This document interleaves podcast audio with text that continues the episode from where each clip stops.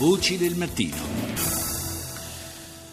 Andiamo in Burkina Faso dove si avvia verso la conclusione la venticinquesima edizione del FESPACO, il Festival Panafricano del Cinema, uno degli appuntamenti più importanti a livello continentale eh, per quanto riguarda la, appunto il, il, cinema e la televisione. È eh, nostra ospite Anna Maria Gallone, direttore artistico del Festival del Cinema Africano d'Asia e America Latina di Milano. Buongiorno.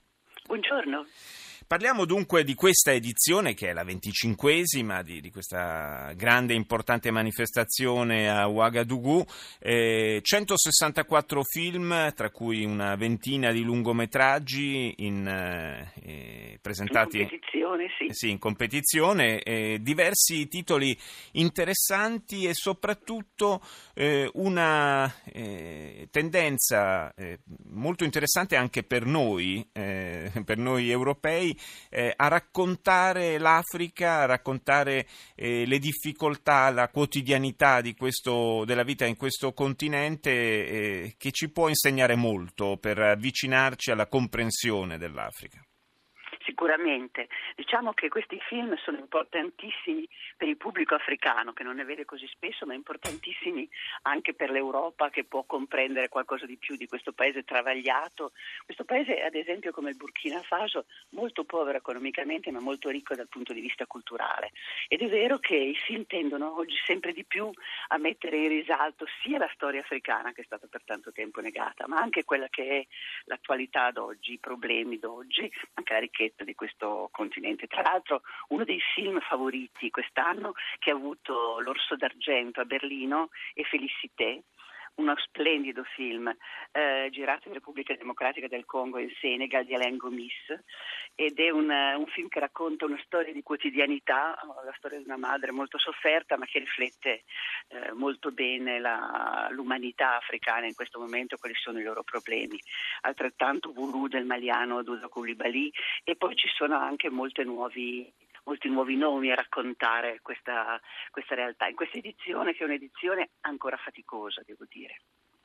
È, stata, sì, è faticosa in che senso?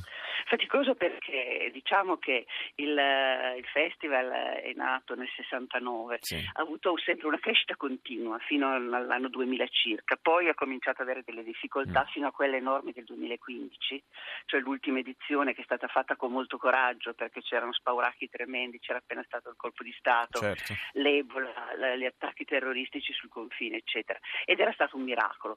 Diciamo che si aspettava la rinascita, si sperava in una rinascita, forse non c'è stata totalmente, un po' per problemi economici perché sono venuti meno eh, importanti appoggi internazionali come quelli del, dell'Europa. Quest'anno la comunità europea non ha finanziato il festival, un po' perché questi film non trovano forza, sostegno nel, nei vari stati africani, ma dipendono ormai dalle televisioni europee, quindi non, è sempre più difficile fare un film come era agli inizi, nonostante l'avvento del digitale. E un po' perché ci sono problemi organizzativi sempre, che da un lato rendono il FESPACO un evento molto divertente, di kermesse, sempre miracoloso, io lo adoro, però ecco, a livello organizzativo... Un po' avventuroso, diciamo, ecco, mettiamolo, ecco, mettiamolo così, diciamo un pochino avventuroso.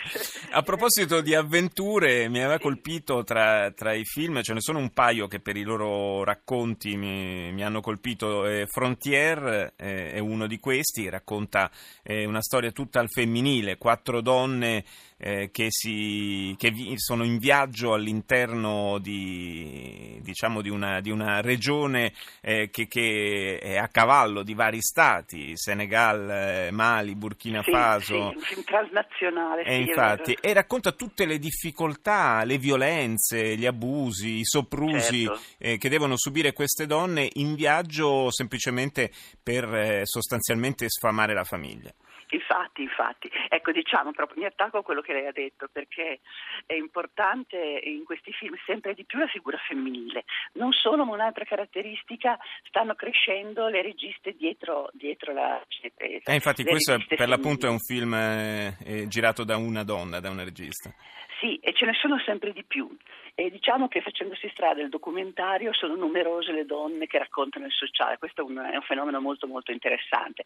Poi come dicevo il digitale è aperto tantissimo, no? perché potendo girare con eh, meno mezzi economici ci sono tantissimi nuovi registi, il che da un lato è, molto positivo, perché quest'anno per esempio nel, nell'elenco dei film moltissimi sono registi assolutamente sconosciuti che si affacciano per la prima volta al, al grande pubblico. Dall'altro, eh, essendo più facile fare cinema, ci sono anche molti film, dico con dolore, molto deboli, molto mm. mediocri. Mm.